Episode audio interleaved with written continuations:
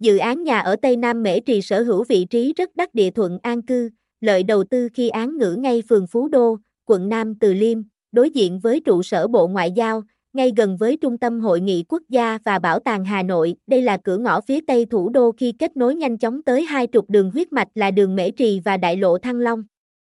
Tọa lạc tại khu vực sầm uất phát triển năng động của thành phố Hà Nội, dự án có khả năng kết nối giao thông đến khu hành chính, kinh tế cực kỳ thuận tiện, đồng thời tiếp cận nhanh chóng đến chuỗi tiện ích hiện hữu bao quanh nâng tầm chất lượng sống cho dân cư.